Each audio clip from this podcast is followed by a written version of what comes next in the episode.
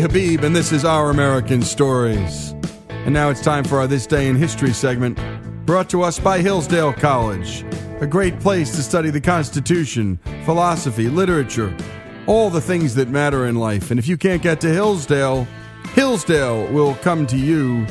Go to hillsdale.edu and check out their great online courses. I went to a great law school in this country, University of Virginia, but I learned more taking the Constitution 101 course there than I did in three years at UVA. It's just terrific stuff. Again, that's hillsdale.edu. And now to our story of the day, this day in history. We love music on this show, as you know. Frank Sinatra for an hour, Miles Davis. We've done Jerry Garcia, Billy Joel. Uh, no kind of music we don't love. And there's nothing more American than the sound of the electric guitar. And perhaps no single more American guitar than a Fender Telecaster or Stratocaster. Some might prefer the sound and feel of a Gibson, another fine American guitar, but we'll cover that on another show. Because on this day in history, we're talking about the creator of Fender guitars, a man who helped shape the tone of music in America and around the world for the rest of time. Our American Stories producer Jesse Edwards brings us the simple story of the man who created Fender, and we'll hear from the famous musicians who at one point fell in love with this iconic brand at first sight, and more importantly, at first sound. Clarence Leonidas Fender, better known as Leo Fender, is the creator and inventor of the world famous Fender guitars. Some of the world's greatest musicians prefer to play Fenders. Just ask Pink Floyd's David Gilmour. Fenders seem to allow the personality of the player to come through um, better than other guitars do. Other guitars tend to make homogenized people, they all start sounding the same with other guitars, I find and with you can instantly recognise with Fenders a which model of guitar it is and b who's playing it. Or American country music singer songwriter Marty Stuart. Nashville was Telecaster heaven, you know, and every record that came out of Nashville in the '60s seemed to have that chicken picking and the old Johnny Cash songs, you know, like "I Walk the Line."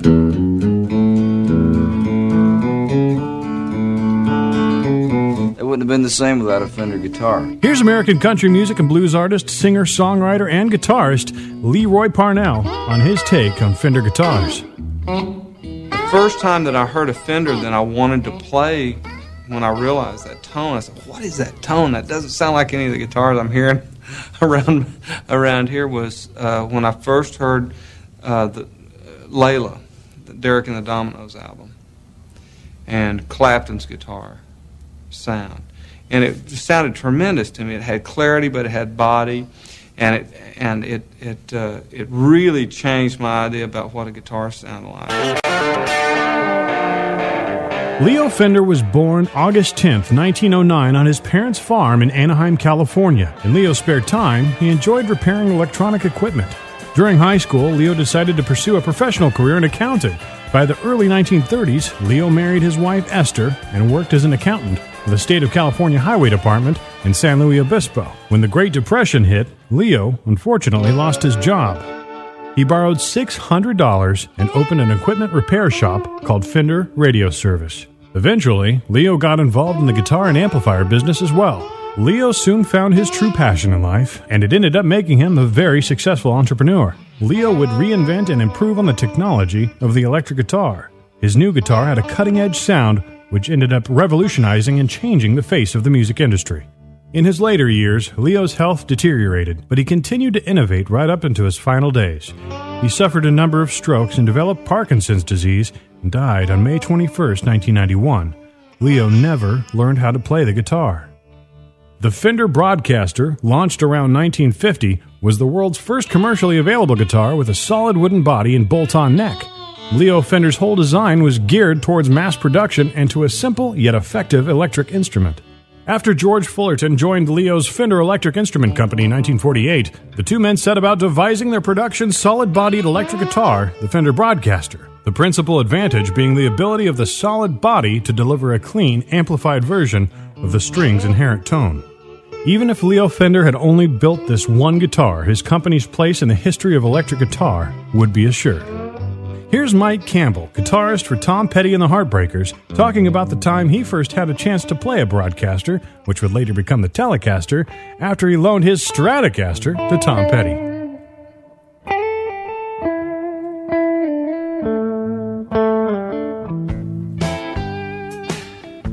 Back in 75, I think, and we were in the studio working on the first Heartbreakers record and all I had was a Strat.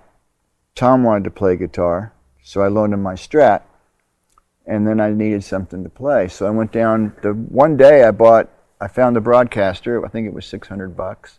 I didn't know what a broadcaster was. I wanted a Telecaster, but it looked like a Telecaster. I later found out it was better than a Telecaster. I bought hundreds of guitars since then, and every time I go back to that one, which is the original one, this is the the uh, the clone, the almost exact clone of my original broadcaster. Every time I pull it out nowadays, whoever's getting the sound goes, "What's that?" You know, like, why don't you use that more often?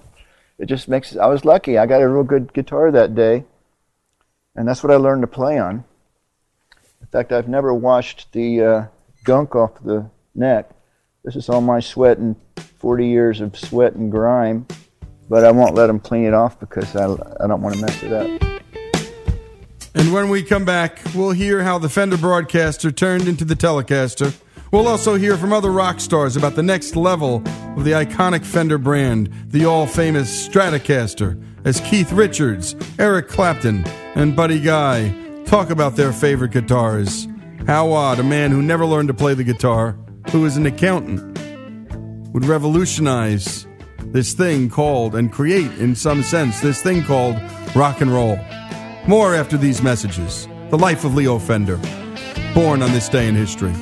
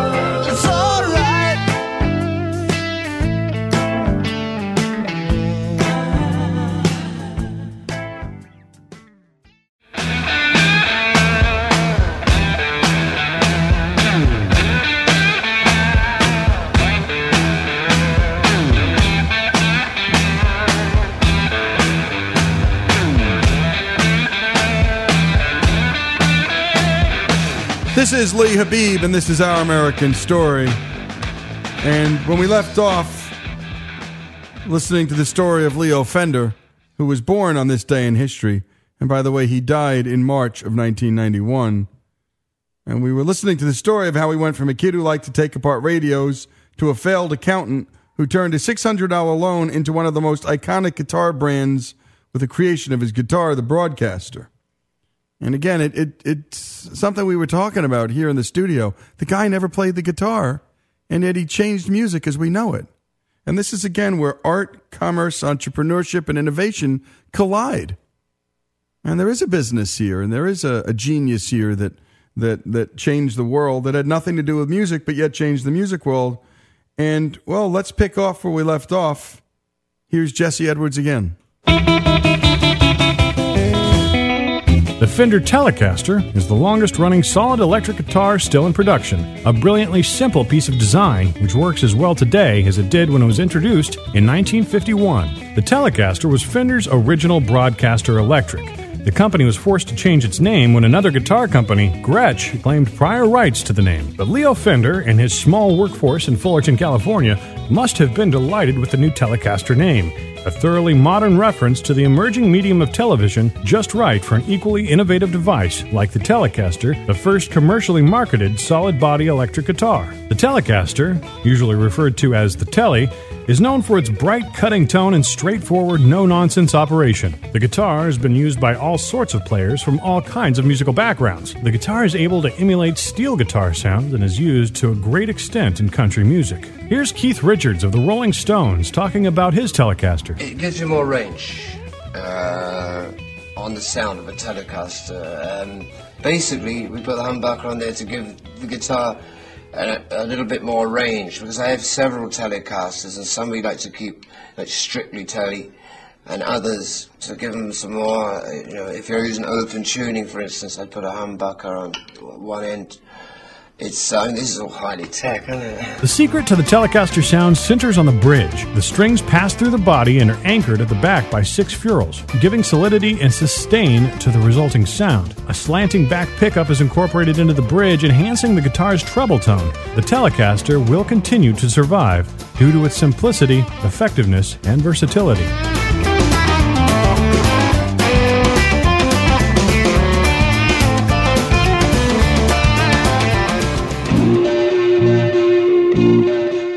Fender Stratocaster is perhaps the most popular and most emulated solid electric guitar ever.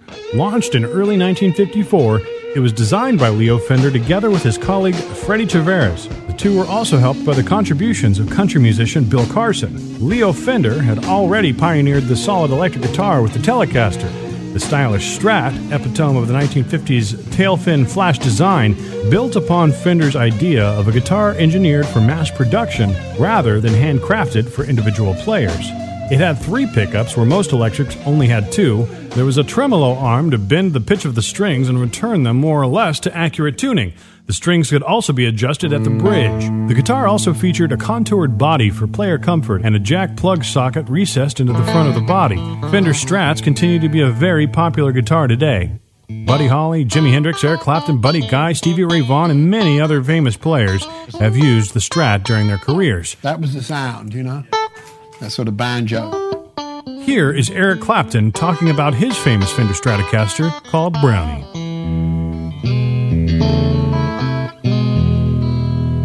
Brownie takes me back to a state of mind and, a state of capability. What what I would always look for on a on, a Strat was a maple neck that had been worn out. you know, that was the thing. If it looked brand new, then it was obviously, you know, it was like a restaurant. If there's lots of people in there, you know, it's got to be good food. So um, I just thought if it had all those kind of worn out patches, it meant that it had been, you know, f- well favoured. So that that would pr- this probably would have pretty much been what what it was like when I bought it. And here's more from Eric Clapton talking about the first time he heard and saw a Fender guitar. I saw Buddy Holly holding one. Buddy Holly played one, and and you know the, all those records that he made. It sounded like it was really really quiet. You know, and the tone. You know, it was he played it like an acoustic guitar a lot of the time. Um, so it had that initial appeal to me when I was a kid. But then somewhere down the road, I went to the marquee and saw Buddy Guy. And I heard Buddy Guy on an album called Folk Festival of, of the Blues, where he was the new kid on the block playing with Muddy and Howlin' Wolf, and they were all singing, and he just launched into this solo that killed everybody dead, you know. And uh, and then I went to see him at play, and and he was bouncing it off the floor, you know, playing it behind his and between his legs, behind his head, but but taking it off and throwing it on the floor and bouncing it and catching it and play. I mean, all these kind of tricks that obviously have been going on, you know, for for those guys for a long time. Everyone was up to that apparently back there, and and and it was you know went out a little bit, and he didn't use you know the wang bar. It was all man, I thought that's this this is the sound. And then Hendrix. Yeah, and, and, and Jimi was playing one while I was still playing an SG. Mm. And so, I, and I didn't get to it then, but I got to it right away afterwards. And I think the the problem was trying to find the um, um, the, the, maple necks. You know, they weren't that. You know, the, the, the, the, all the all the model, models that were current at that time had rosewood fingerboards. So they'd kind of gone out of circulation this end of the uh, of the of the of the scene anyway. It wasn't until I went through the states on tour that I started picking them up in pawn shops and uh, record shops for a song, you know, and I'd buy four or five at a time. So that comes back to me, you know, when I pick up these guitars. That all comes back to me doing the Johnny Cash show you know, all you know with Carl Perkins, man. I mean, touring with that in a quartet that was quieter, funky, very, very strong. All of it hinged on the toughness of this guitar. There's a lot involved. There is there's a nostalgic thing uh, about my own journey, uh, and, and let alone the journey of the guitar. The two things combined. And here's legendary blues guitarist Buddy Guy talking about his first attraction to the Fender Stratocaster. My first love was the, the, the Fender Strat and the Fender Bassman. I was playing the Strat, doing it, trying to do as much like Guitar Slim as, as, as I could because I, I copied a lot off of him. And Eric tells me in a later date that him and Beck caught me that night and changed the whole world of playing strats. And they just all went for the strat and the sound that I was getting. And I'm thankful they did that because they have helped me a lot since then.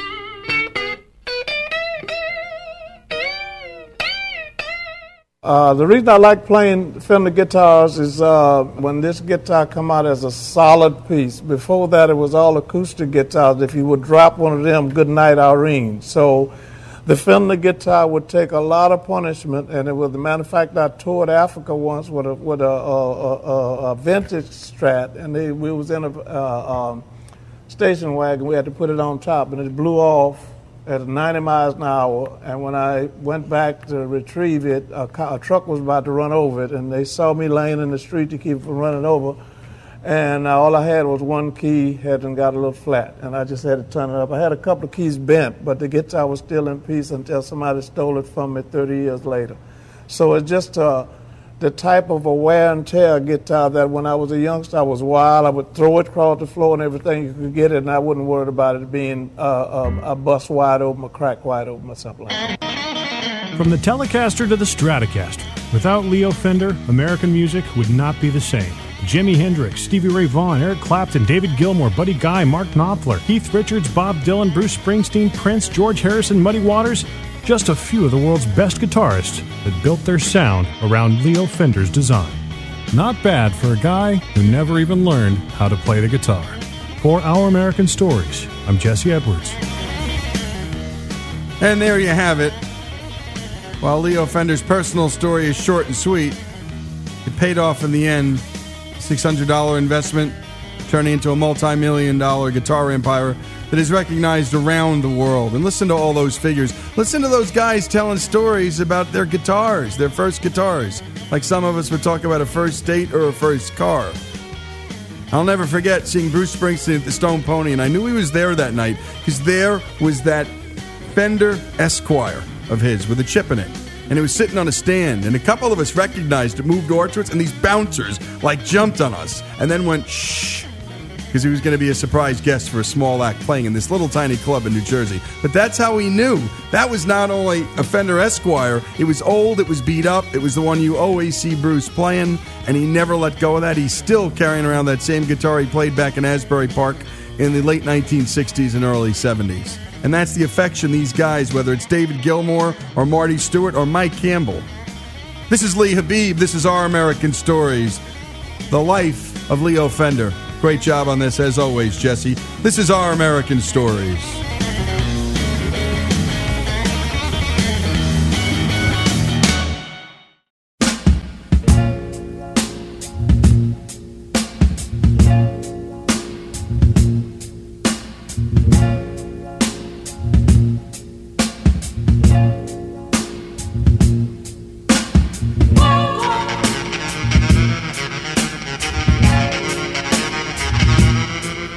Is Our American Stories, and today we have one of our favorite regular features with marriage coach Deb Wolniak.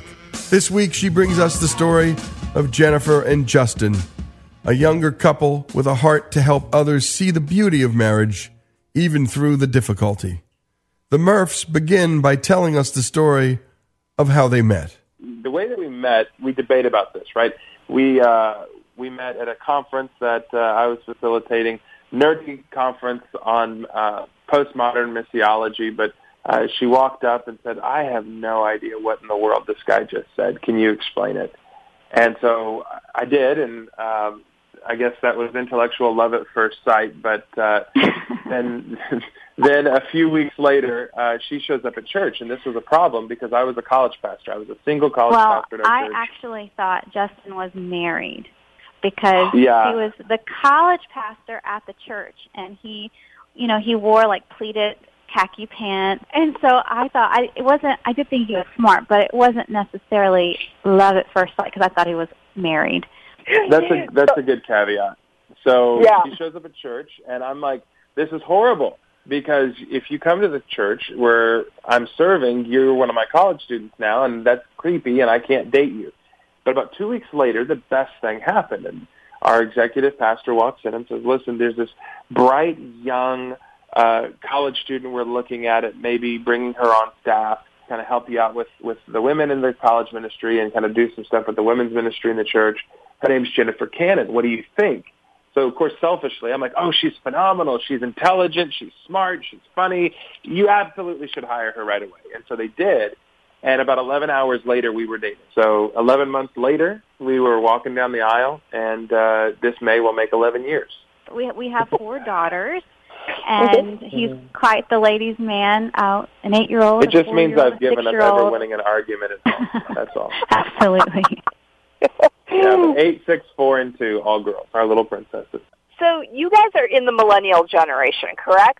We're right on the, the beginning end of millennial. marriage in previous generations, um, they did things very traditionally. They they got married. Uh, they you know started a career. They had children. Millennials these days have done it quite opposite. Uh, many of them are delaying or even abandoning marriage altogether. Justin and I did it a little different. Uh, we went the traditional route. Uh, every time I had a, a baby, I started another degree, and um, we made it work. I mean, I don't think that I was I would have been able to go as far in my education and that you know if I wasn't married. Justin's been my biggest cheerleader, uh, but millennials don't see it that way. Uh, they really uh, think that marriage is going to keep them from any type of success. You look at the numbers. I mean, in 1970, the average age of marriage was 23. The average age of home ownership was 25. Today, that's 30 and 35 respectively. So when when we got married, at she was 21, I was 24. We were the first in our in our friend group to actually get married, and uh, we have friends still to this day from that same group of friends that are still single. And uh, you know they're pursuing education and they're pursuing their career and they're doing good and they're like, gosh, I I want to have kids now, but uh, you know I'm I'm middle management or I'm moving up the ladder in my company, and for me to to try to find a, a wife or a husband and, and start having kids, it would mean sacrificing my career. And what's been interesting for us is we honestly it's it's not been that case for us. It seems like like Jen said, not only with the education, but every kid we've had, it's just um, you know, it seems like more doors open, better jobs open, better pay comes, uh, and part of that's just, I guess, part of growing up. But uh, we have not experienced in our own life the the downfall of marriage, quote unquote, that a lot of people, uh, you know, believe the lie of that if you, if you settle down, you're going to limit your opportunities. And so when I met Justin, I did not want to see this fail. And so we work really hard. You know, we the odds are against us. We come from divorced homes. You know, we have student loan debt. You know, we had children young. If you look at statistics, people would literally say, "You're going to fail." Um, but we choose not to. We choose to continue to work hard, and that's where um, Millennials for Marriage was birthed. Was out of that desire to see marriage succeed, you know, among millennials. The Murphs go on to talk about the importance of commitment in their marriage. Well, when he asked me to marry him, I didn't have to think twice. It was, I mean, why didn't you ask sooner? And um, I was, commitment wasn't something that uh, was a dirty word to me. Like in many millennials, they don't want to use the word commitment. They don't want to be tied down to anything. They want the, you know, the, the contract that you can get out of quickly. That wasn't the case with Justin and I. We made a commitment from the beginning. If we choose to say yes to marriage, then we're not going to use the D word. And Justin and I, we've been through some hard things. You know, we've Mhm. lost uh, a baby. We've lost jobs. We have um, moved 11 times. And throughout our whole journey, we decided that we were going to go and we're going to conquer life together, even if it gets tough. And so I think it was making that decision from the beginning that divorce was never an option. I, I would add one thing that when when we were engaged, um, there was a day where she she hands me back the ring and she says, "Listen, I'm not calling our engagement off, but I need to know that I know that I know with a hundred percent certainty that you're the man that that God has for me to marry." And I said, "Okay, so are you are you breaking up with me?" No, no, no, I'm not doing that. I need to take some time because here's the thing: when things get hard, and they're definitely going to get hard, I need to be able to look back to this moment and say, "Nope, I heard. I have total confidence that this is the right man for me. That this is who God wants me to marry, and that's what's going to sustain me in the moments when I'm ready to choke you." And uh, yes, okay. when the stuff hits the fan, I go Yeah. back and say, "No, no, I, I, I know And- that you're the man for me." And 24 hours, she came back, grabbed the ring, and said, "All right, let's get this thing done. Let's do it." And and that that has really been a defining moment in our relationship because, yeah, life happens. You know, Justin and I, we do five minute dates every single day. Um, we have four kids. We work. We're professionals. Um, we're busy, and so we make sure that we set aside set aside time to really connect with each other every single day.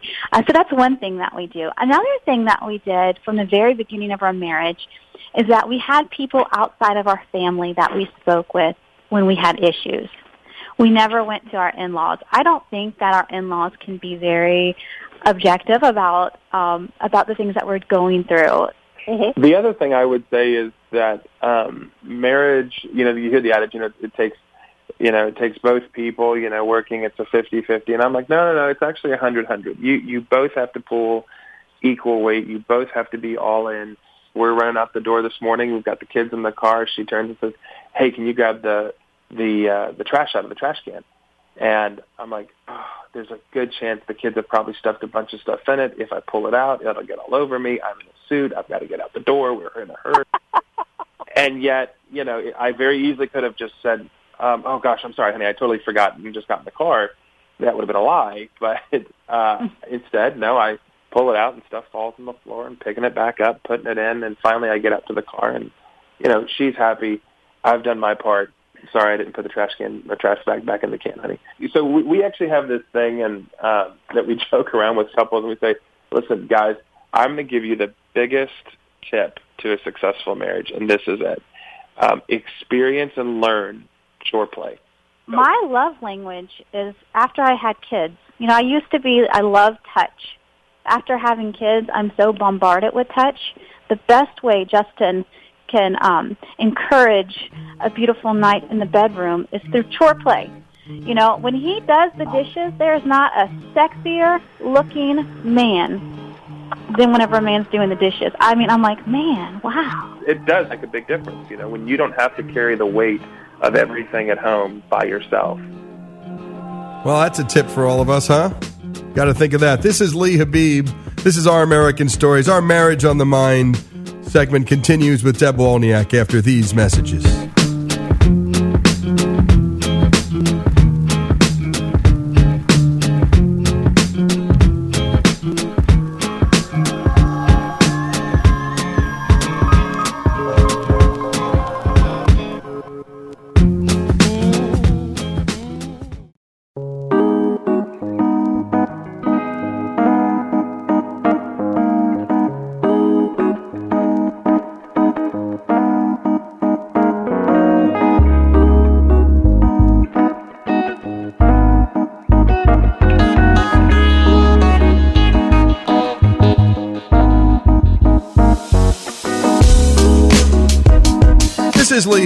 And this is Our American Stories, and we return to our Marriage on the Mind segment. We love this segment, and we just heard from the Murphs, Jennifer and Justin, and now we're about to hear from Deb Wolniak, and that's our marriage coach, not our marriage counselor, folks, our marriage coach.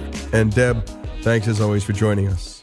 Thanks for having me. You bet. And by the way, I think everybody who was listening, every guy listening, and even every woman listening was thinking, wow, her love language is her man in a smock doing the dishes. And let me tell you, if that works for you guys, give it a shot. Oh, if you haven't tried it, give it a shot. Exactly right. you. Yeah, and you even shared offline that this is something that you do for your wife. Is that right? It is actually I do, and I've I've learned that you pick up the the slack on the chores, and you got a lot happier marriage. Oh, it's so true. Well, and, and here's the thing. Every household is different. Sometimes the man is more home than the woman and vice versa. But if you look at your spouse and look at where it is they find some of that stress and they're carrying that extra burden, make a mental note of it and stop them and say, hey, honey, I'm going to take care of it. Maybe it's that, you know, screaming child that's having that tem- temper tantrum that just went on too long and they're about ready to be like, honey, let me take care of this one. I'm not kidding you. That is the best way to serve your spouse and support your team because as you heard from this particular interview, team is so important. They're fighting for that. And I love how this couple set up such a healthy relationship from their single days to their dating days into their marriage. You can see a consistency throughout that, can't you? Yeah, what's this five minute date that we're talking about? So the five minute date is a really good concept. I like how they practice it and brought it up and are teaching other couples to do that. That five minute date is allowing yourself that that moment, that time, and it's going to be different for every couple. Sometimes it's in the morning, sometimes it's in the evening, but you have to have it away from the kids. Maybe they're asleep and you're having that five minute date. It could be as simple as, how was your day? And listen and vice versa? Or what's important for me to know as I go into this day? Is there something that I can even think about for you, pray for you on, run an errand? What is the critical thing that's going to make your day better? And find ways to serve your spouse. And now some people get really scared when I say the word serve. Oh my goodness, what does that mean? Am I committing to a ton of things? No. It could be one thing that takes 10 seconds that makes a world of difference in a 24 hour day. The question is, is have you taken that moment to find out what that is? Because that thing is going to communicate love to that spouse even louder than your words. The actions that you take are so crucial to your marriage. No doubt. And Justin and Jennifer talked about at one point the effect of 11 different marriages amongst their parents and close family. And what kind of effect did that have, Deb, on their marriage? What kind of effect did those other relationships have on their relationship? Right. In that extended interview, they shared their heart, and she did, Jennifer did, about the fact that, you know what, this is something, our history, our family tree has broken branches. We have broken marriages throughout that time. And it does affect the children. I know people want to say, oh, they'll get over it, they're young, they'll get, yeah, yeah, they will, they'll become resilient but it does impact their life and their decision making. So what Jennifer said to herself is, I need to model myself after some couple that has sustained the course, that has a healthy relationship, and what does that look like? And that ended up being, I believe it was her aunt and uncle, don't quote me on that, but she looked at them and she said, that is the couple I want to model myself after. So she ended up looking for a future spouse that had some of those same qualities that the man in the household had. And when you know, her future husband came into the picture, it was just super evident. She had thought about it before, she planned and prayed, and when that became came to be, it was very evident that that was where they were going to go. But it didn't end there. That role modeling that she experienced in that family household was brought into her household, and she was able, along with her husband, even at a young age, to be able to say, listen, we're going to hit the skid sometimes. We're going to have to move a lot. We're going to lose jobs. You know, you don't know these things when you make that lifelong commitment, but you're going to have it happen. So who is your role model that you can either go to as a mentor, hopefully outside your family? Let's have that caveat here in a second. But who can you go as a mentor to coach me through this situation? Or who is that role model and how did they handle it?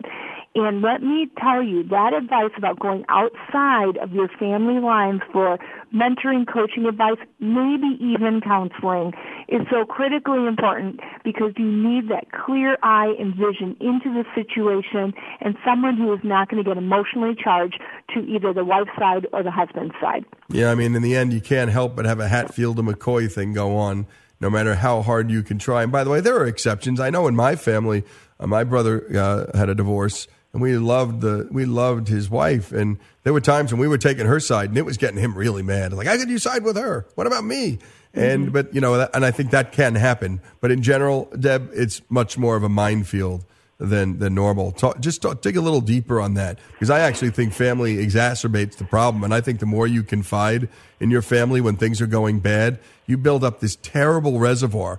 Then the people start to hate your spouse, and then all the time he's good. Well, they're not hearing those stories. They're only mm-hmm. hearing the stories about when he or she was bad. And talk about that because I, I often will tell my friends stop sharing the negative stuff with your family unless you're going to be really adamant about sharing the positive stuff too. Right, right. And I'm guilty of that. I can raise my hand and I can say in my young married life, I made the mistake of getting upset at my husband, but venting it out and talking it out with other family members and not him. Now, is that fair? No. That's not fair. And that's probably one of the most hurtful things you can do to your spouse. If you find yourself doing that right now, stop it. Stop.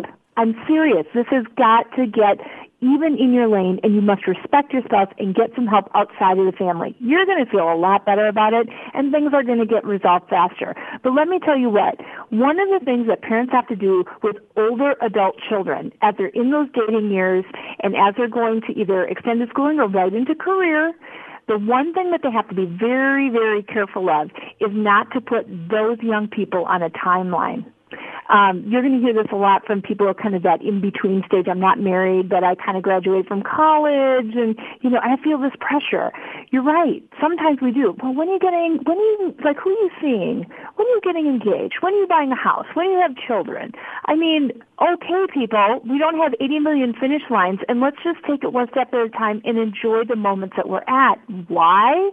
We need to become the strongest single person that we can be, knowing ourselves, loving ourselves, and growing in our career and our goals so that we fully know when that right person comes along and we go, oh my gosh, there they are. We can talk about those things honestly and be able to build a relationship that supports those goals with each other as a team. And team is a big word I want you guys to underline in your head right now because if you're not operating as a team, you can't be a team. And it's so, it sounds so simple, but it's hard to do. But what do you need to do in order to move closer to team? Take that five minute date that we talked about just momentarily ago. Take that time to do some self reflection, maybe some journaling and say, hey, this is where I think we're at. And I want to move closer, take that one step toward you and that one step toward you. And before you know it, you're back together again, trying to get those schedules in sync. Maybe it's as simple as that. Or maybe it's complicated as, you know what? We've had a problem for years. And now I feel like I need to take the step and take the courage to go to the difficult spot with you and talk about the thing that's been plaguing our marriage for so long.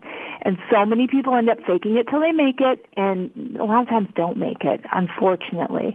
So I really, really am encouraging people to focus on your partner, focus on those needs, be honest in conversation, and just give yourself even the five minute date just to check in. And Jeb, finally, in just about a minute here, what is it they're doing to help millennials? What's that Millennials for Marriage? What's that all about? Oh, this is such a good thing. I'm telling you, a lot of millennials are wanting to get married at some point, even though they're pushing it off to their 30s. They want to have children at some point and still asking the question, how does this happen so much later than others? And with all the pressures. These guys have put together Millennials for Marriage, not only to be role models themselves to a generation that's asking these questions, how does this work? And can it work? And can I trust somebody again? But they're also supporting millennials through some of the work they're doing. Check it out online. Get into the things that they're doing if you have questions on this. And I encourage older folks to go as well. Why? Because we can learn a ton of things from this couple and they are speaking absolute truth into the situation. Well, thanks as always, Deb, our marriage coach, Marriage on the Mind. And thank you to Jennifer and Justin Murph. And by the way, the millennials I've met, I think a lot of them are scared. I think another whole bunch of them have experienced divorce. And so that makes them even more frightened. And then it's the economy. A lot of them don't feel on solid ground. They don't feel on solid footing. And last but not least, I heard a psychological expert talk about the fact that we're living to 90 years old now. And so in the block of three spans of life, youth, middle aged and old. It when you were 60, it was 20, then 20 to 40, then 40 to 60. And he said now it's 30, 60, 90. And people are Mm. plotting that and planning that in their heads. So that I thought was really fascinating, but always great discussions. And thanks so much for joining us, Deb, as always. Thank you, Lee. Take care. This is Our American Stories, Marriage on the Mind.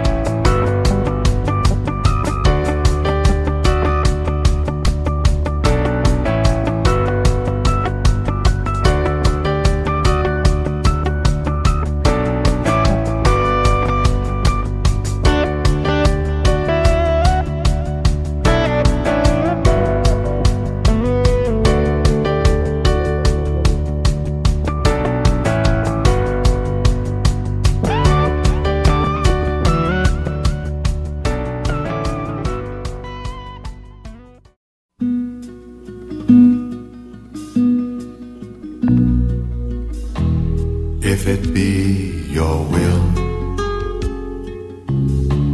that I speak no more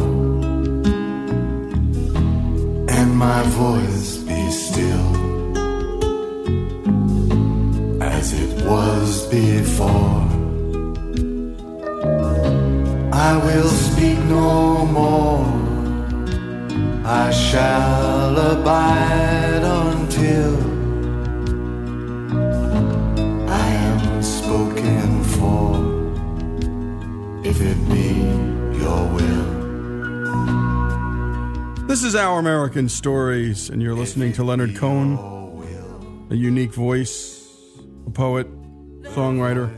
And we're going to spend an hour on his life. Yes, he's Canadian. We get it. But the influence he had on American writers, on American music, and the life he lived is worthy of celebration. And so we do because we love music here on Our American Stories. Leonard Cohen was born on September 21st, 1934, in Quebec, in an English speaking area, into a middle class Jewish family. His mother, Marcia, was the daughter of Talmudic writer of Lithuanian Jewish ancestry. His paternal grandfather, whose family had emigrated from Poland, was Lyon Cohen, founding president of the Canadian Jewish Congress. His father, Nathan Cohen, owned a substantial clothing store, but died when Leonard was nine years old. Cohen passed away on November 7th, 2016. And he explored everything in his writing and in his poetry religion, though, politics, isolation, loneliness, self doubt, sexuality, personal relationships. The big stuff. That's what he wrote about. Political correctness was not his game. Democrats tried to seize his mantle. So did Republicans. Same with Dylan. You can't seize Leonard Cohen's mantle, it's unseizable. He was inducted into both the Canadian Music Hall of Fame and the Canadian Songwriters Hall of Fame, as well as the Rock and Roll Hall of Fame. Cohen enrolled at McGill University in Montreal in 1951, where he became president of the debating union and won a literary competition. After completing his undergraduate degree, Cohen spent a term in McGill's law school and then a year at the School of General Studies at Columbia University in New York. Cohen describes his graduate school experience as passion without flesh, love without climax. His first published book of poetry, Let Us Compare Mythologies, in 1956, was published the year after Cohen's graduation. The book contained poems written largely when Cohen was between the ages of 15 and 20. Listen to a young Leonard Cohen recite a portion of Let Us Compare Mythologies. During the first pogrom, they met behind the ruins of their homes, sweet merchants trading, her love for a history full of poems. And at the hot ovens, they cunningly managed a brief kiss before the soldier came to knock out her golden teeth. He was always going to be writing about serious things, folks. Always. Here's another sample of Cohen's poetry. This one from Spice Box of Life. You tell me that silence is nearer to peace than poems. But if for my gift I brought you silence, for I know silence, you would say, This is not silence, this is another poem, and you would hand it back to me. Cohen Cohen biographer Ira Nadel explains that while Cohen's poetry had merit, it was rather tame compared to what was popular at the time. It had some merit. I mean, if you looked at it in relation to American poetry being published at that time, and you're just at the cusp of the Beat Generation, Howl is 1956, for example, preceding it, it's pretty tame stuff. But for Canada, whoa, great. Here was a young writer, found his voice, wasn't uh, embarrassed to write nakedly about uh, subjects that other poets had been much more discreet about. Here's another reading from Leonard Cohen from Two Went to Sleep, written in 1964, performed in 1974. Two went to sleep almost every night. One dreamed of mud, one dreamed of Asia, visiting a Zeppelin, visiting Nijinsky. Two went to sleep. One dreamed of ribs, one dreamed of senators. Two went to sleep, two travelers the long marriage in the dark. The sleep was old, the travelers were old. One dreamed of oranges, one dreamed of Carthage.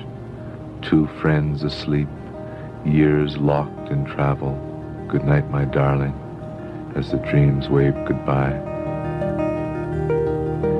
One traveled lightly, one walked through water, visiting a chess game, visiting a booth, always returning to wait out the day. One carried matches, one climbed a beehive, one sold an earphone, one shot a German. Leonard Cohen's music, well, it started oddly and unlikely. And it's the song Suzanne. It was written by Leonard Cohen in the 1960s, first published as a poem in 1966 recorded as a song by Judy Collins in the same year, and Cohen performed it as his debut single from his 1967 album Songs of Leonard Cohen.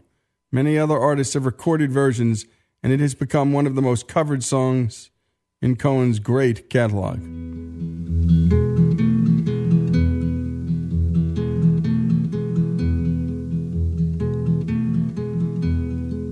Suzanne takes you down to her place near the river.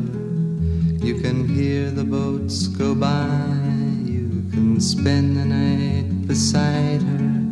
And you know that she's half crazy. But that's why you wanna be there. And she feeds you tea and oranges that come all the way from China. And just when you you have no love to give her, then she gets you on her wavelength. And she lets the river answer that you've always been her lover. And you want to travel with her, and you want to travel blind, and you know that she will trust you for you've touched her perfect body with your mind. Leonard Cohen's music, Leonard Cohen's life, celebrated for the hour. Let's go back to Suzanne. Jesus was a sailor when he walked upon the water, and he spent a long time watching from his lonely wooden tower. Could see him. He said, All men will be sailors then until the sea shall free them. But he himself was broken long before the sky would open, forsaken, almost human. He sank beneath your wisdom like a stone. This is Our American Stories, the music, the life of Leonard Cohen. When he decided to switch creative direction, well, who knows if he actually decided it? I think it just happened. From poetry to music. It happened at the age of 33. By the way, we've done a lot of music stories. It almost always starts much, much younger. And I'm talking 8, 10, 12, Irving Berlin, 5. Uh, it starts really young. Leonard Cohen, 33 years old. Here, Cohen talks about that transition from going from an author to a musician. At a certain point, I, I realized that uh, I, am gonna I'm gonna have to buckle down, and make a living. I, I don't really know how to do this. I'd written a couple of novels, and they'd been well received, but they'd sold about maybe three thousand copies. Some of them some of them won an award or two, and, and the reviews were good, but but the sales were very very limited. So I, I really had to do something, and the only other thing I knew how to do was play guitar. So I was on my way down to uh, Nashville. I thought maybe I could get a job. I love, I love country music. I, maybe I get a job playing uh, guitar. And then I, had been in Greece for a long time. I was kind of out of touch with what was going on. When I hit New York, I, I, I bumped into what later was called a folk song renaissance. There were people like Judy Collins and Dave Van Ronk and Dylan and Joan Baez. There were wonderful singers around, and I hadn't heard their work. So um, that touched me very much because I'd always been writing little songs myself too, but I never thought there was any any uh, marketplace for them. Yep, and there was. Songs of Leonard Cohen was released in December 1967. And by the way, by 1989, it had reached gold status. And here, record producer John Simon talks about recording that first album with Leonard Cohen and how he discovered that what made Cohen stand out, well, was something very different from other musicians. He had been signed by John Hammond. And Leonard's complaint at the time was that Leonard was holed up in the Chelsea Hotel. He would have a session with John Hammond, and John Hammond would say, some, at some point during the session, or right before the session, I'm sorry, I, we have to stop, or we have to cancel this session. And Leonard was there for another month in the Chelsea Hotel without another session. So he had asked Columbia, I suppose, for a different producer, and they had paired us up. Then I began to realize the kind of musician he was. He wasn't a guitar player like most of the artists that I was working with, because most of the artists came up through listening to pop music. So they knew how to play, uh, you know, rock and roll or blues, something like that. Leonard apparently learned how to play classical guitar because he did those things like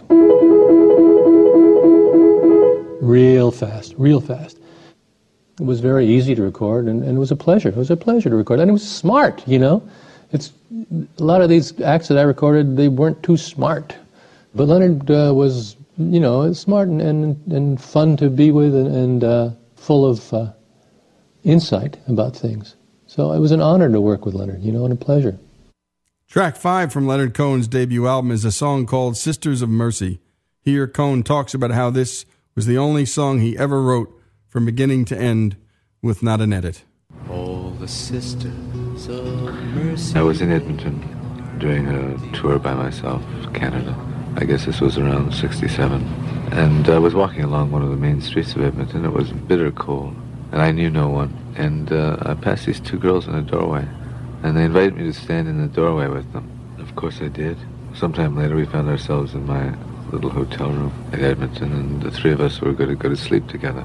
Of course I had all kinds of uh, erotic fantasies of what the evening might bring. And uh, we went to bed together, and uh, I think we all jammed into this one small couch in this little hotel. And uh, it became clear that that wasn't the purpose of the evening at all. And at one point in the night, I found myself uh, unable to sleep. I got up, and by the moonlight, it was very, very bright, and the moon was being reflected off the snow. I wrote that poem by the ice-reflected moonlight uh, while these women were sleeping. And it was one of the few songs that I ever wrote from top to bottom without a, re- a line of revision. The words flowed and the melody flowed, and by the time they woke up the next morning, it was dawn, I had this completed song to sing for them. And here's that song, Sisters of Mercy, from Leonard Cohen. All the sisters of mercy, they are not departed or gone. They were waiting for me when I thought that I just can't go on. And they brought me their comfort, and later they brought me this song. Oh, I hope you run into them, you who've been traveling so long.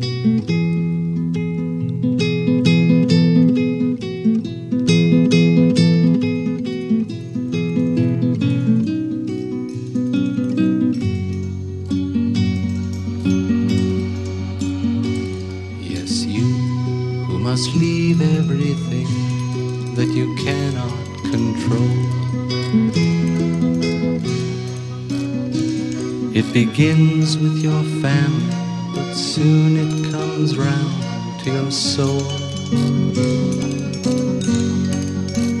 Well, I've been where you're hanging, I think I can see how you're pinned. When you're not feeling holy, your loneliness says that you've sinned. In this next clip, Leonard Cohen talks about his unlikely success as a struggling author, becoming a successful musician. He attributes it all to luck, skill, and hard work. In hindsight, it seems to be the height of folly. Uh, yeah, to to to um, to resolve your economic crisis by becoming a, a folk singer. No, no, no. I don't know. And I, I, I, and I had not much of a voice either, and I didn't play that great guitar either. So uh, it, it was. Uh, I, I don't know how these things happen in in life. They, luck has so much to do with with uh, success and failure. I always had a. I always had the notion I had, you know, a tiny garden to cultivate. Uh, I never thought I was really one of the big guys. My work, the work that was in front of me, was just to cultivate this this tiny corner of the field that I thought I knew something about, which was something to do with self-investigation uh, with without self-indulgence. I, I never liked the latter too much as a as a as a mode. Just pure confession, I, I never felt was really interesting. But but but confession filtered through a tradition of um, of skill and uh, uh, uh, hard work. Indeed. Uh, There'd be several albums to follow. Here is record producer John Simon again about how difficult it is for a musician to release new music after that successful debut album. There's something really extraordinary about a debut album. An artist has been writing these songs for quite a number of years generally, and so they're the cream of the crop songs, the best songs. And they don't want to save the second, the best songs for the second album. They don't want to give you their second best songs. They want to give you their best songs. And uh, along with that is the fact that the second album is often the most difficult to do because uh, a debut album will come out and it'll be sens- a big sensation, and people will say, "Well, what's this clown got to follow up with?" And then they're stuck, and they have to really scramble and write fast. And, and uh, sometimes the second album is forced and contrived, but the first album is always genuine, and the, and the uh, the result of the artist's soul from the time that they were born until the time that they make that album. And that's so true. And there are so many, so many bands who it's over after album one because that represented a decade of work and the pressure to top it, to do better, to move into a different direction, really hard. Leonard Cohen for the hour.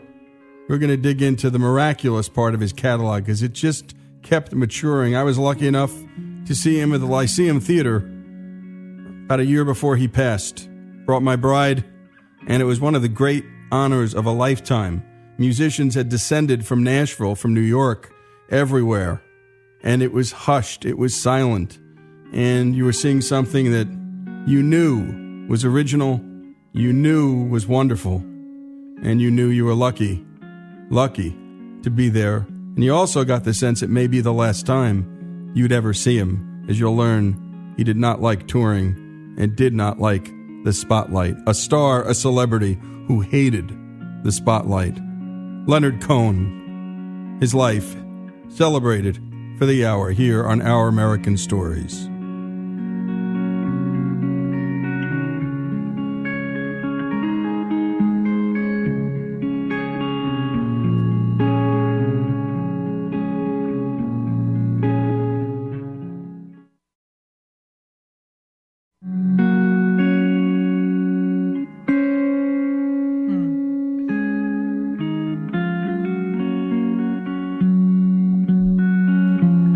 Our American Stories for the Hour, the life of Leonard Cohen. Several recordings in the 70s, Phil Spector on one. But the song Hallelujah, well, that's the song so many people know him by. It was first released on his studio album called Various Positions in 1984. The song had limited initial success but found greater popularity through a 1991 cover by John Cale, which formed the basis for this cover by Jeff Buckley. I heard there was a secret chord that David played and it pleased the Lord. But you don't really care for music, do you? Well, it goes like this the fourth, the fifth, the minor fall, and the major lift. The baffled king composing hallelujah,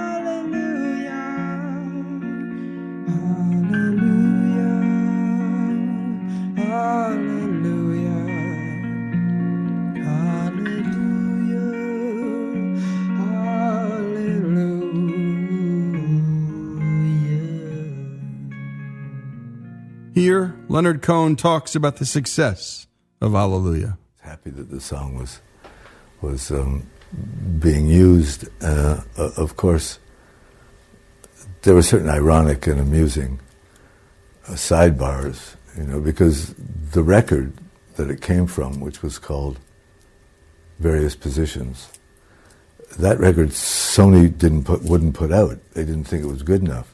It had songs like Dance Me the End of Love, uh, Hallelujah, If It Be Your Will, but it wasn't considered good enough for the American market. It was it wasn't put out. So there was a certain sense of a mild sense of revenge that arose in my heart. But uh, uh, I don't, I, you know, I, I, I, was I was happy about it. But it's I, I was just reading a review of uh, a movie called Watchmen that uses it, and the reviewer said, "Can we please have a moratorium on Hallelujah?" You know, in in movies and television shows. you know, I kind of feel the same way. I'm sure. Hallelujah has been performed by almost 200 artists in various languages. Here, Leonard talks about why he thinks people should stop covering the song, at least for now. He also describes how Bob Dylan was the first person to notice the song. I think too many people are singing. I, I think people ought to stop singing it for a little while. You know, one is always trying to write a, a good song, and like everything else, you put in your best effort, but you can't command the consequences. So it took a long time. The, uh, the song was written. I thought I think the song came out in, in 83 or 84. And then the only person who seemed to recognize the song was Dylan. And he was he was doing it in, in concert. Nobody else recognized the song until quite a long time later, I think. When was Jeff Buckley's? 92, so it's almost uh, 10 years later. I was in the room when, when K.D. Lang sang it at the uh, Canadian Songwriters Hall of Fame. That, that really touched me. Indeed, and KD is some singer. And by the way, John Hammond, who signed the uh, Leonard Cohen act to Columbia, he also signed Bob Dylan, and he also signed Bruce Springsteen and Billie Holiday. Not bad for a career. That's an A&R guy. While Cohen says it might be time for people to stop covering Hallelujah for a while, he goes on to talk about how he's never been critical of anyone who's covered any of his works. I'm not sure this ever happened. You know, I, I had a very modest career for most of my life, and uh, I was always happy when someone did one of my songs. So that overrode critical concerns I might have had. In fact, you know, my critical faculties went into suspended animation when someone would do one of my songs, and I, I generally was just delighted when anybody, and I still feel that way. Here, Cohen talks about what his songs sound like and how female backup singers have a major influence on his music. I wanted the songs to sound like everybody else's songs. In other words, uh, I was very much influenced by women's women's background voices. I like those songs that had those, that feel. You know, those are the songs of the 50s. So those, those were the sounds I, I wanted to try to reproduce. Also, my own voice sounded so um, disagreeable when I listened to it that I really needed the sweetening of women's voices behind me. Well, let's take a listen. Hands down, my wife and I's favorite. We were so happy he played it at the Orpheum. Dance Me to the End of Love. And again, this song was on the same record that Hallelujah was a song, an album that the Columbia record folks didn't think was much of an album. And they were proven wrong. Let's take a listen to this beautiful, romantic ballad by Leonard Cohen.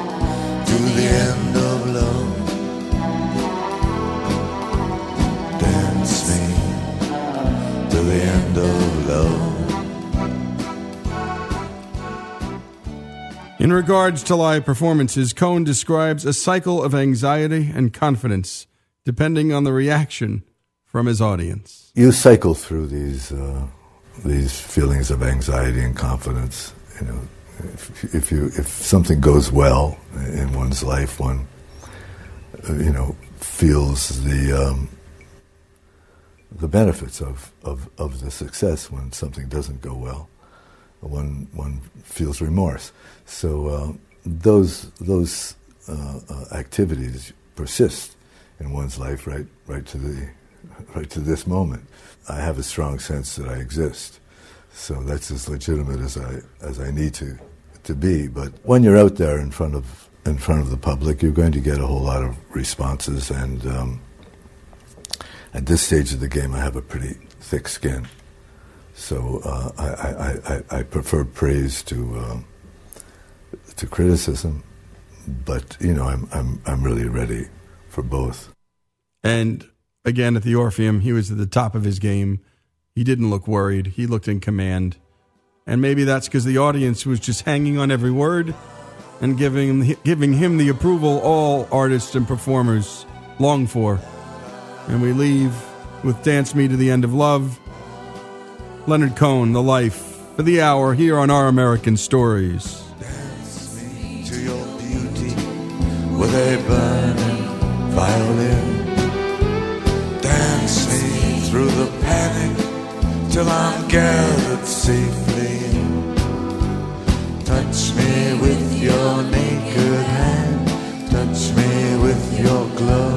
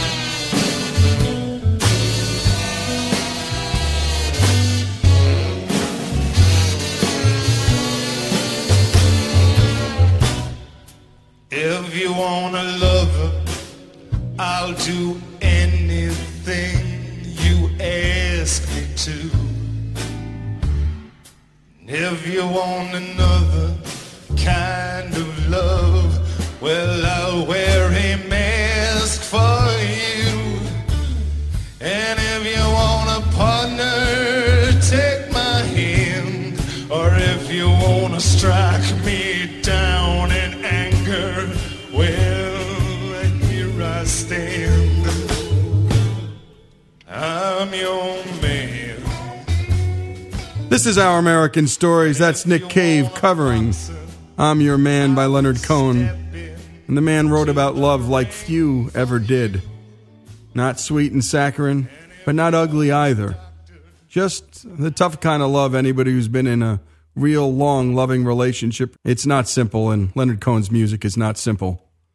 And while Cohen never married, he had many women in his life. Here, Cohen talks about the influence that his relationships have had on his music and how love is the most challenging activity that humans can endure. It's not a level playing ground for either of us, for either the men or the women. Uh, this is the uh, the most challenging activity that uh, that humans get into, which is love. You know, where we, we have we have the sense that we can't live without love, that life has very little meaning without love. So we're invited into this arena, which is a, a very dangerous arena, where the um, possibilities of, uh, uh, for humiliation and failure are, are ample. There's no fixed lesson that one, one can, can learn about, about the thing because the heart is always opening and closing. Uh, it's always softening and hardening. Uh, we're always experiencing um, joy or sadness. So there's no, there's no jackpot in the whole enterprise. There's just, you're either going to have the courage because after a certain amount of time, the accumulation of defeats in this realm are going to be um, significant. So uh, I think people that, um, in spite of the defeat, in spite of the uh, impossibility of, of uh, establishing reasonable contacts with the other, the people that are fortunate enough to be able to continue to do that are indeed fortunate. But there are lots of people that close down. And there are times in one's life when one has to close down just to regroup. Just to regroup. I think that's why so many people were drawn to Cohen. He wrote about love and betrayal, that flip side, and the humiliation and the shame. Cohen here continues his thoughts on relationships and the different experiences that come with each one. It's a ferocious uh, uh, activity, you know, where you experience defeat and you experience uh, um, acceptance and you experience uh, uh, exaltation and uh, the um, a fixed idea about it will definitely um, Uh, cause you a great deal of suffering. If if you have the feeling that it's that it's going to be an easy ride, you're going to be disappointed. If you have a feeling that it's that it's going to be hell all the way, you may be surprised. Indeed. In 1992, Cohen released its follow up, The Future, a terrific record, my favorite, which had dark lyrics, but optimistic points as well. But he was looking at the future and at political and social rest, unrest to come. And let's take a listen to the song, the showcase song, the title song of that record called The Future.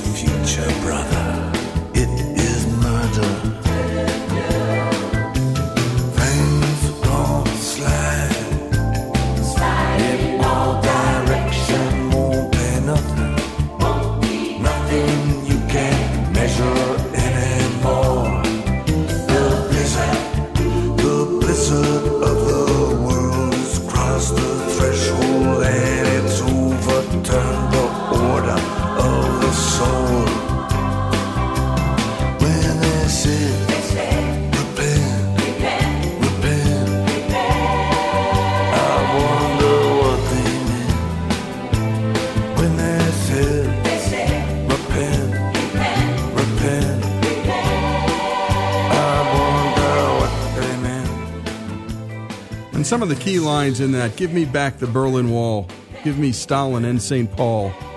I've seen the future, brother. It's murder. He's looking for good and evil.